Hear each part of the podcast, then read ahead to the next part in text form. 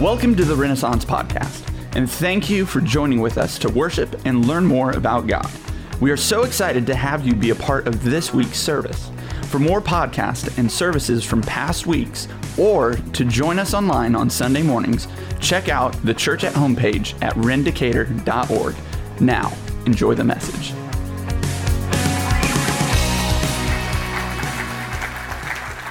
Yeah, good morning, everyone. How are you? Well? Good, good, good, good. I'll just throw, throw it out there. My hand was up backstage. Just, and um, I think what Samantha was talking about meant, um, I think it was from the Lord. So if you're visiting, you're like, that was kind of weird. Agreed, right? But the Lord is in it. And um, I think the Lord is speaking to us through uh, many voices. I think He speaks to us through the worship. I think He speaks to us um, through preaching. I hope. That's my role. I hope, right? And I think He speaks to us in um, inspired words like Samantha had.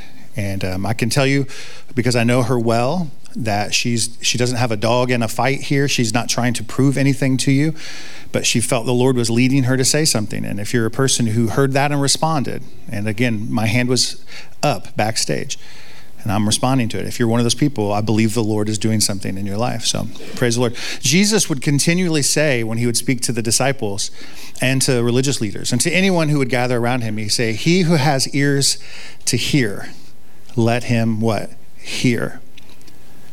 And um, I shared this with my staff this morning in our uh, morning huddle, is that there's all kinds of voices speaking to us in the world around us. You've got media speaking to you, you've got family members speaking to you. The culture is screaming at you something. And Jesus, hear me when I say this, oftentimes speaks something the opposite that you're hearing from the world around you. And then he would say, And he who has ears to hear, let him hear. You know, part of the work that we do is we have to lean into the words of God, to the things that he's saying to us. And we ask the Lord, through the power of the Holy Spirit, that He would deafen our ears to the culture, that He would deafen our ears to the world, that He would deafen our ears to the things that, that maybe even your own parents are saying about you. You would deafen your ears to some of your own family, right? You deafen, God, help us to hear what you want us to hear this morning.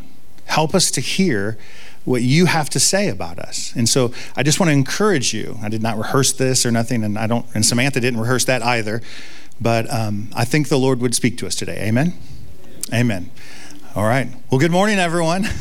My name is Jeff. I'm one of the leaders here at the church, and it's a, a, a, pleasure of mine to lead us in week two of our Christmas series that we're calling Messy Christmas. And so last week, we just talked about how Jesus can impact the messiness of our lives, especially even in the messy relationships that we have. And so last week we talked uh, about family relationships. Sometimes family relationships can be somewhat messy, and it's never more apparent to us than at the holiday season, yes? Where you have to sit with all those people who don't vote like you. Anyone? Right? You, and it's, the whole, it's all the things, and you have to deal with all of that. And so it is kind of crazy. And so I, I used a personal story of my own. I had, in reading the Christmas story, the Nativity story, the birth of Jesus, I had um, thought some some way about Joseph's and Mary's family. I thought they were mistreating Joseph and Mary, and I just and because of that, I sort of judged them. Not that it matters. I'm like I'm not gonna like meet them at the mall or nothing, but I just like it it, it mattered to me, and, and my disposition towards them and people like them was sort of boiling up in me. And then when I read the scriptures, I had a different understanding, a different take. I studied scriptures differently, and it just changed my view on something.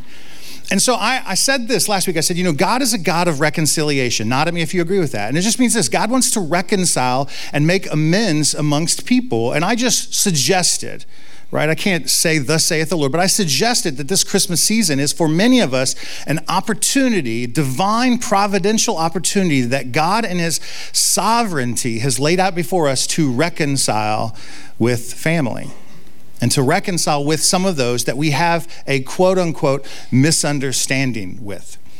And I, I, don't know where that's going to lead you in these next coming weeks, but it's possible that God is saying something to us in the midst of that.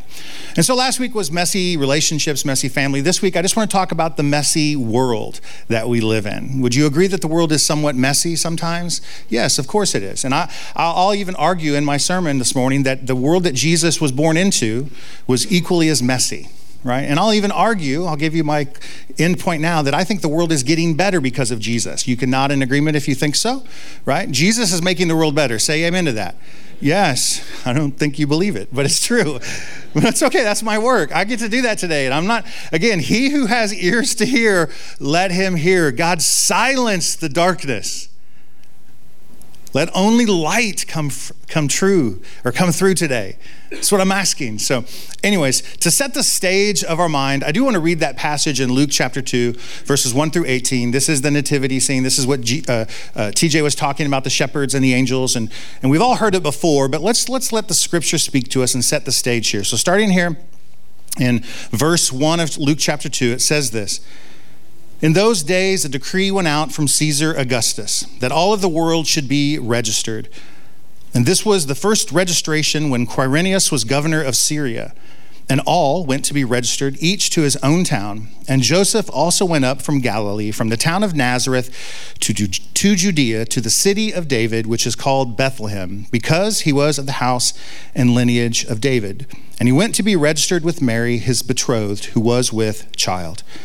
And while they were there, the time came for her to give birth. And she gave birth to her firstborn son, and she wrapped him in swaddling cloths, and she laid him in a feeding trough or a manger, because there was no place for them in the inn. Verse 8 And in the same region there were shepherds out in the field, keeping watch over their flock by night. And an angel of the Lord appeared to them, and the glory of the Lord shone around them, and they were filled with great fear. And the angel of the Lord said to them, Fear not, for behold, I bring you good news of great joy that will be for all the people. Say, all the people. Aw, thank you. That's so good. For unto you, verse 11, is born this day in the city of David a Savior who is Christ the Lord.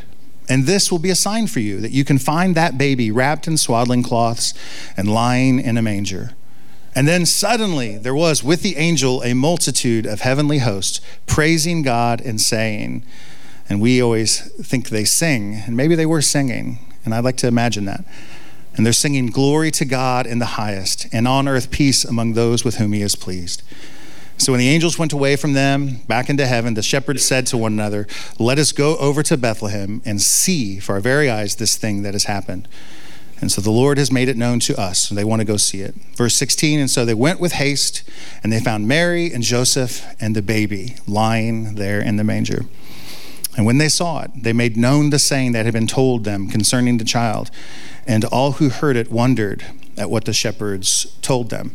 A couple verses after this, it even says that the shepherds left and were telling more people about all of this. So, um, th- this is the story, the nativity that we find ourselves in. So I just want to pray for us and ask God to help us to understand. So, Lord, thank you for our time this morning. Thank you that you've given us a real desire to worship you and to laud you and to exalt you. And so we're, we're thankful for that. And Lord, in the midst of all of the things that's going on in our lives, we have to pause and we have to just slow down enough to put you first. And so we take this time right now to do so. Lord, may you become first in our lives. May you become first in our thoughts. May you become first in our responses to the, the things that people say. May you become first in our responses to the people we run into. May you just become first, Lord. God, we, we ask that you would send your Holy Spirit now to help us and to guide us, to open our eyes to see and our ears to hear. And we pray these things in Jesus' name.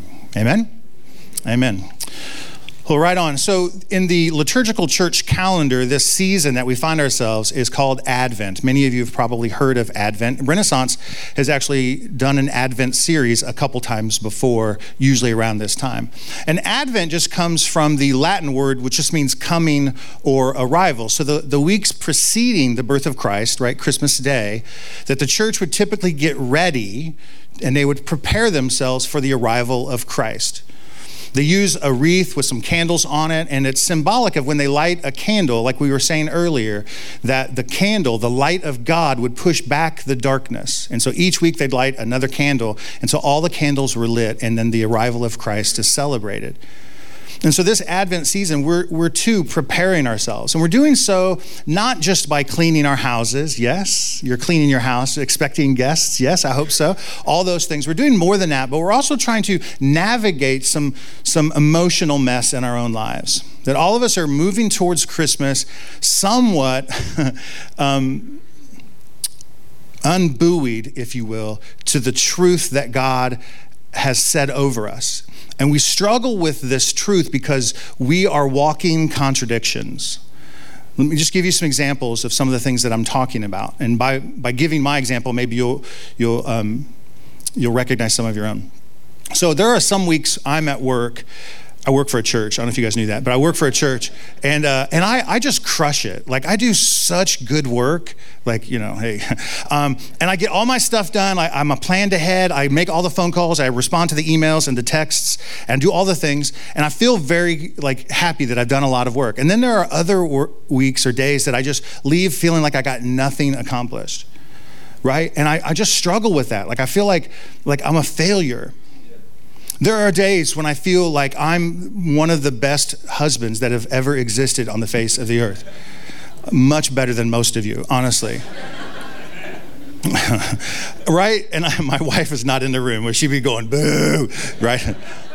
And, and, and yet there, and I'm a great dad. I think I'm a great dad. I love my children, all this. And then sometimes I'll go home just overstressed or frustrated, or there's something running in the back of my mind that I just can't shake.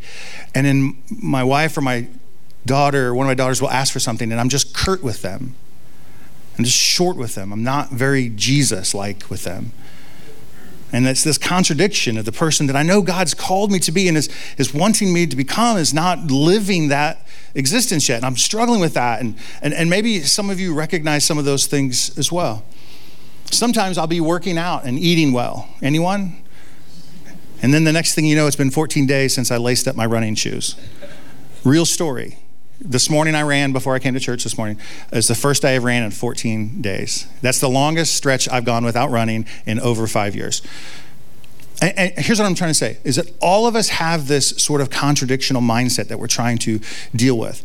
And we wish we could do what Greg Coles, Greg Coles is a fellowship research fellow at the Center for Gender, Faith, and Sexuality. And he says this He goes, I wish I could take the messiness of my own life and pack it away like the Thanksgiving and fall decorations and just stick them in the basement somewhere.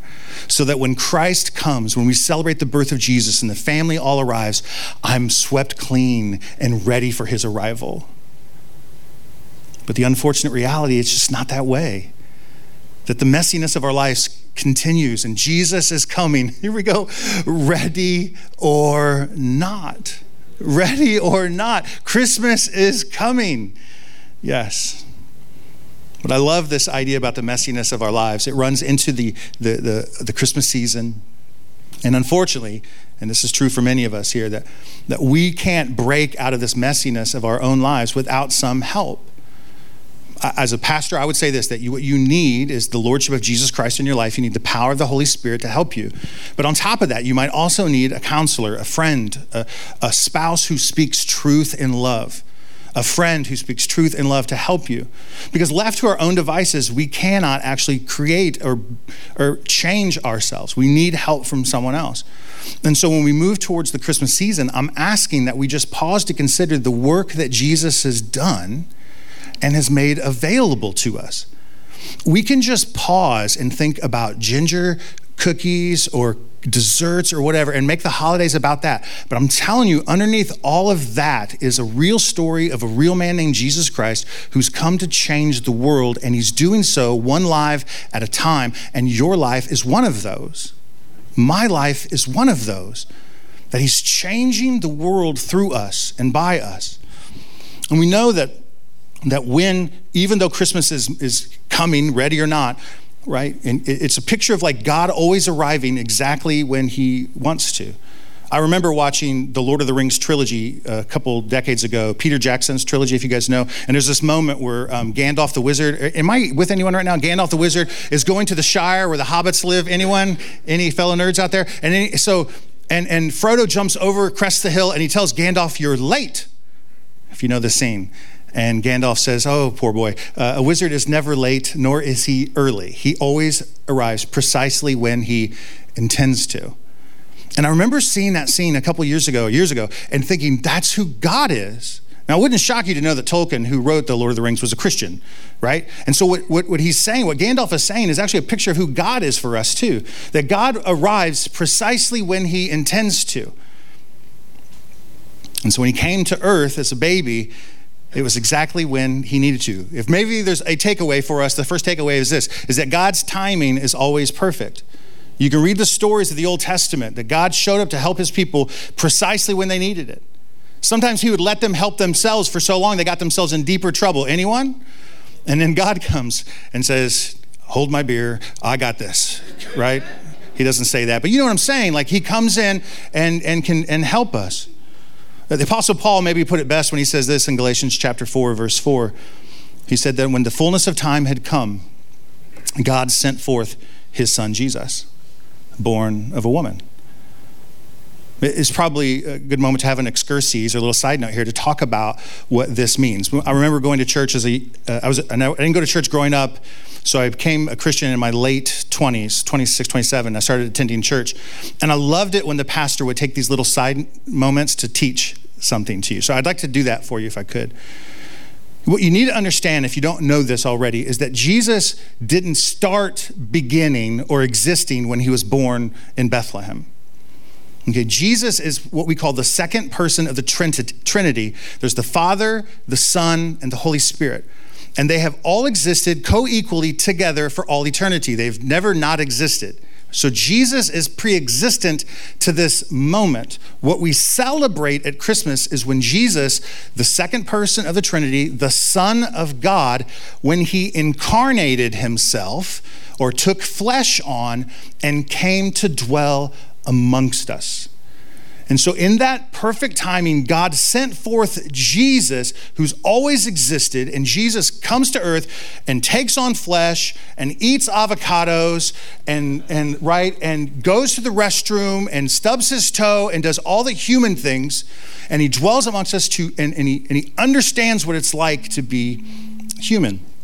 And then he lives his life and he begins to teach people about the kingdom of God and that God has come to turn things around, to change things up, to make things right the way they're supposed to be, the way God intended. And, and Jesus teaches that message. He teaches the message of the goodness of God and the way of salvation. And when the fullness of time would come, Jesus would offer his life as a sacrifice on a cross, that he would lay down his own life. And he'd be buried in a grave. And on the third day, he would raise from the dead. Amen? And the truth of that message would begin to change the world around us. Ladies and gentlemen of the jury, I argue this. Like, we live in a world right now that is so radically transformed by Jesus, and it's so common to our understanding in our lives that we sometimes take it for granted. That God has done so much for us, and we sometimes don't even see it. A simple one is this that our, our time is separated by Jesus Christ. The calendar that you look at every day to, to, to say, Do I have a meeting today? Is today the day I go to the doctor? Is today the day I have a whatever oil change? The calendar is divided into BC and AD, before Christ and Anno Domini, the year of our Lord. Jesus Christ has impacted the world in so many ways, and yet it's so common to us we don't see it. What I'm asking the Lord to do for us now is to open our eyes to see it. Because if you can see what God has done in the world around us, then, oh my gosh, you'll begin to see what, what God is doing in your life. And then you'll be a person who walks around with more faith and more hope. And as the angels cried from heaven to those shepherds, more peace on earth. Jesus has come to change the world. And he's changed the world. When Jesus was born, when he incarnated, he was born into a messy world. We said earlier that our world is a mess, and I don't disagree with that. I think it is messy at times. But Jesus, the world that Jesus was born into is messy as well. He was born into what is called the, the Roman Empire. And many consider the Roman Empire to be one of the greatest civilizations in history. It was first ruled by Caesar Augustus, who is mentioned in Luke's gospel here led by Caesar Augustus, who was the great nephew of Julius Caesar. And Augustus rose to power, conquering some of Rome's um, enemies. And Augustus was eventually celebrated, even venerated as savior of the world. That was his title. Caesar Augustus was the savior of the world, or so he thought. Because in the middle of that world comes Jesus, the real savior of the world. During Augustus' reign, there was the Pax Romana. You've probably heard of that. It's Roman peace. It was established, and the themes of freedom and justice and peace and salvation permeated his reign. And the only issue is this that those themes were only allowed, which, which rather allowed the, for growth and prosperity, but only for the elite, only for the select. Those things came at a great cost to the majority of citizens in the empire who were heavily oppressed. It's a, it's a contradiction of sorts. The Roman peace is held together by fear of the sword, that if you spoke against the Romans, that you could face death. If you did not toe the line of the Roman Empire, you could face persecution. If you, you know what I mean? And yet, this whole reign, the Pax Romana, is supposed to be freedom and peace and, and, and uh, salvation and justice for all people, but it wasn't like that. Many people were abused. There was heavy taxation on all of its citizens, as you can surmise, because there's such a great army that needs to be fed and clothed and moved around the empire. So they taxed the people heavily. And the influence of Greek philosophers from three and four hundred years before, like Aristotle and Plato, you guys remember those guys from, from history class? Yeah, they were influenced the, the thought, societal thought of the Romans, and they, and they treated people poorly. The, the Greeks thought that slaves were their words, quote, living tools unquote. That if you owned a slave, it was nothing more than a tool to you. And if you didn't, if it wasn't working out for you, you could break said tool, throw it in the trash, if you get what I'm saying, and just go buy another one. Women were less citizens than, than men. And there was this, it's not a caste system, but you can see the separation of the different peoples. There's a select few, the elite, who, who gained in prosperity, gained in wealth, gained in stature, but at the cost of everyone else. And it's in the middle of this world that Jesus was born into. Children, unfortunately, during this time were often exposed. And this was the language that parents would use when they didn't want to raise their own children. They would expose them. It just means they'd walk to the, the village garbage hill or dump and leave their child there.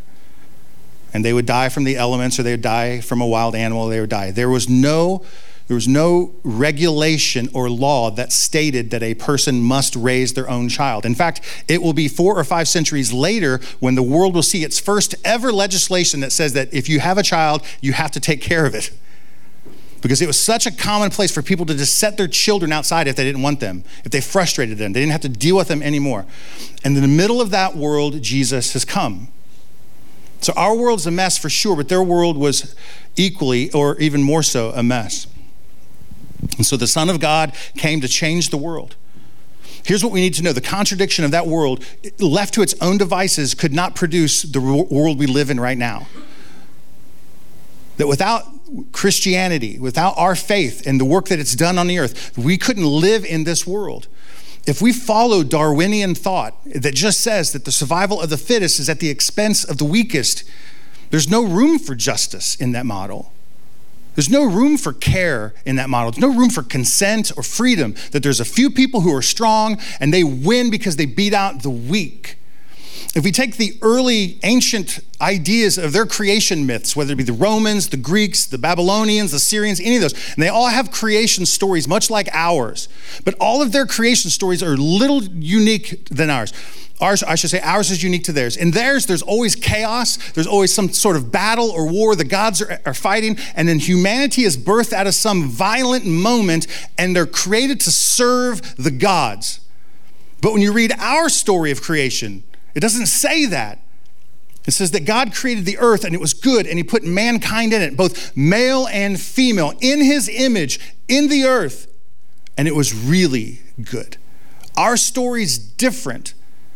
Our story from the beginning page is talking about equality between men and women. It's such a common thing right now that we believe there should be equality, not in Jesus' day. Like, we don't even see what God has done on the earth through Jesus Christ and his church. We just take it for granted. And because we take it for granted, we don't think he's doing something.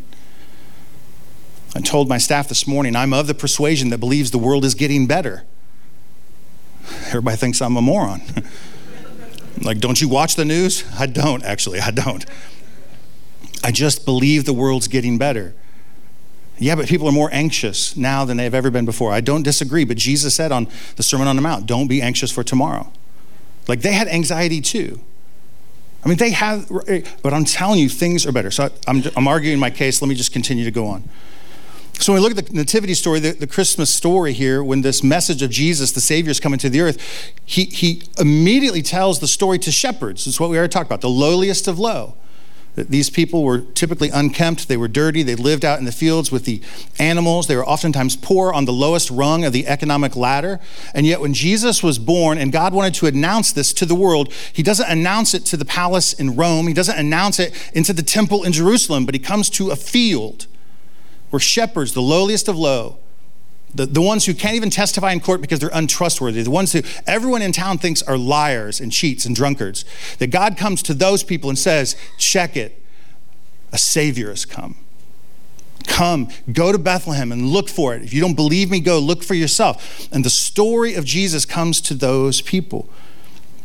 When they marveled at what uh, the God's angel had proclaimed to them, excuse me, and they went to go see it for themselves and they left forever with their lives changed and they become and i love this part the first evangelists the ones who couldn't even testify in court began to testify to the world that jesus had come god is flipping the script upside down the powerful and the elite are going to be humbled and the lowly will be exalted that a new kingdom God is reestablishing the way his kingdom on the earth the way it's supposed to be. And he did this through the birth of his son, Jesus. Consider this all of the moral and ethical values that our society desires, all the things that we cry should be right, are the result of Jesus coming to the earth and dying for the sins of the world. Look at equality, as I had already mentioned. Look at compassion. Look at consent. Look at freedom. And I could go on and on, but look at those things that we consider so commonplace. They were non existent in Jesus' day. Equality, we believe in the, the equal moral status of every member of the human family no matter their rank, political status, no matter their skin color, no matter their sexuality, straight or queer, no matter their, their voting Republican or Democrat, all people are equal. And you believe that, right? Oh my gosh. We believe that, right? You know why we believe that? Because Jesus has changed the world so much that it makes sense to us now. When, when, G, when that message came out of Jesus, like for the first 400 years or whatever, before we get to the Dark Ages, before Rome fell, like they were, they, you couldn't even talk to them about slaves being equal to their masters. You couldn't even talk to the women being the same as men. Like even the early democracies that they tried back then were ruled by the men in the family right? It's ruled by the people, but only a select group of people. Like our experiment here in America, this D- D- Democratic Republic, it's all people get a chance to vote. I mean, you got to be 18, right? Is that the voting age now? Right? You got to be 18, but yeah, you get to you get to enter in. All I'm saying, as common as that is to us, it was unheard of in his day. And my point is saying, do you guys see this now? There, there's an old fable, an old goldfish, this is strange. An old goldfish is swimming by and he sees two young goldfish going this way. And he says, Hey, small fry, it's his nickname for the little fish. He says, Hey, little fish, how's the water? And the little fish go, What's water? They have no idea they're even swimming in water. That's my point. We, we have so many blessings in our world because of the work that Christ has done. We take them for granted. We don't even see them anymore. The fact that in the spring of 2020 we had to argue which lives mattered or not is, is proof to us that this, this equality from the gospel in Jesus Christ has made its way into our culture. And consent, we don't believe anyone should be told to do something they do not want to do, unless you're married. and and you sign off on that consent, right? When you kiss your bride or your groom in front of everybody. We believe in compassion, that a society should be judged by the way it treats its weakest members. We decry all across the globe that there are some cultures that just treat their people so poor. The infirmed, the sick, the weak. Maybe we even do it in our own country but we think that there should be compassion. And we believe that people should be free, that there should be freedom. I mean, our country, if nonetheless, is birthed on that moment alone or that, that value alone, that we believe that persons are not property and that each of us should be in control of their own lives. And all this to say, guys, the, these are values that have come through Christ, that have come through the God of the Bible, and, and we don't have them any other way. None, none of the other religions of this world are going to produce this type of value system. None of the other um, creation stories are going to produce this type of living for us. Christ, Jesus, has done this for us. And this is where I'll end. And if we can pause to see it around us, and if we can believe that God has come into a really messed up world 2,000 years ago and has began to change it for the better, then we can start to believe that God can come into my life and to your life and begin to change it for the better. this is my favorite thing. And for some of you, He already has. He's already done a work in you, and yet it's so common to you now, you don't even notice it anymore. You don't even see it. Um, there are many things that the Lord is working through uh, in my life. Many. And if you've known me for a long time, what I'm about to say uh, to you won't shock you. But if you just if we're just meeting for the first time, right, you're going to go, huh? Um, but the Lord has worked in my life more than any other thing. He's worked in my with my temper and my anger. I've been a Christian 26, 27 years, and I was an angry man easy to fly off the handle, easy to throw a tool when things aren't going, easy to yell, easy to cut somebody off in traffic, easy to get so frustrated, right? And if you were to look at me now, I'm not saying that stuff doesn't like like poke the surface every now and again. My wife could tell you all about it, right? But I'm not the person that I used to be. I'm not. God has changed me. In fact, it's so common, like my kids hardly ever see me get angry. They see me get frustrated. They've never seen me the way I used to be. All that to say, I bet there are things in your life that the Lord has dealt with over time, and you just don't notice it anymore. And here's why because you're focused on the other things that God's trying to deal with. Like, yeah, you do need more patience, of course, but He's done this in your life. Yeah, you, you need to be more compassionate and loving, and you actually need to be more giving, right? For whatever reason, you like to hold on to all your stuff. I don't give, I don't give, I don't give my time away, I don't give my money away. It's, I work hard for it, it's mine right? It's a sort of a selfish thing. Maybe that's, I don't know, maybe that's your thing. And so you're focused on that and you're, you're losing sight of the fact that God has done something incredible already. And so, as the Advent season, the preparing for the arrival of Christ comes as Christmas marches one day closer, one day closer. Did you know you can't get to Christmas without getting through my birthday first? and it's Tuesday, and I wear size 11 vans. Throwing it out there. But yeah, as Christmas continues to march forward, it's coming and it's coming and it's coming. And all I'm asking, Lord, is you would open our eyes to see. And you'd open our eyes to see that the world is better because of you have come. The media's telling us something, bro. I'm telling you, I know that's, I know it. Don't buy into all that. It's fine right? Your parents are saying something about that's fine, but God says a different thing about you. The inner voice in your head says you could be better, Jeff. You could be a better dad. You could be, I know, but God's done so much.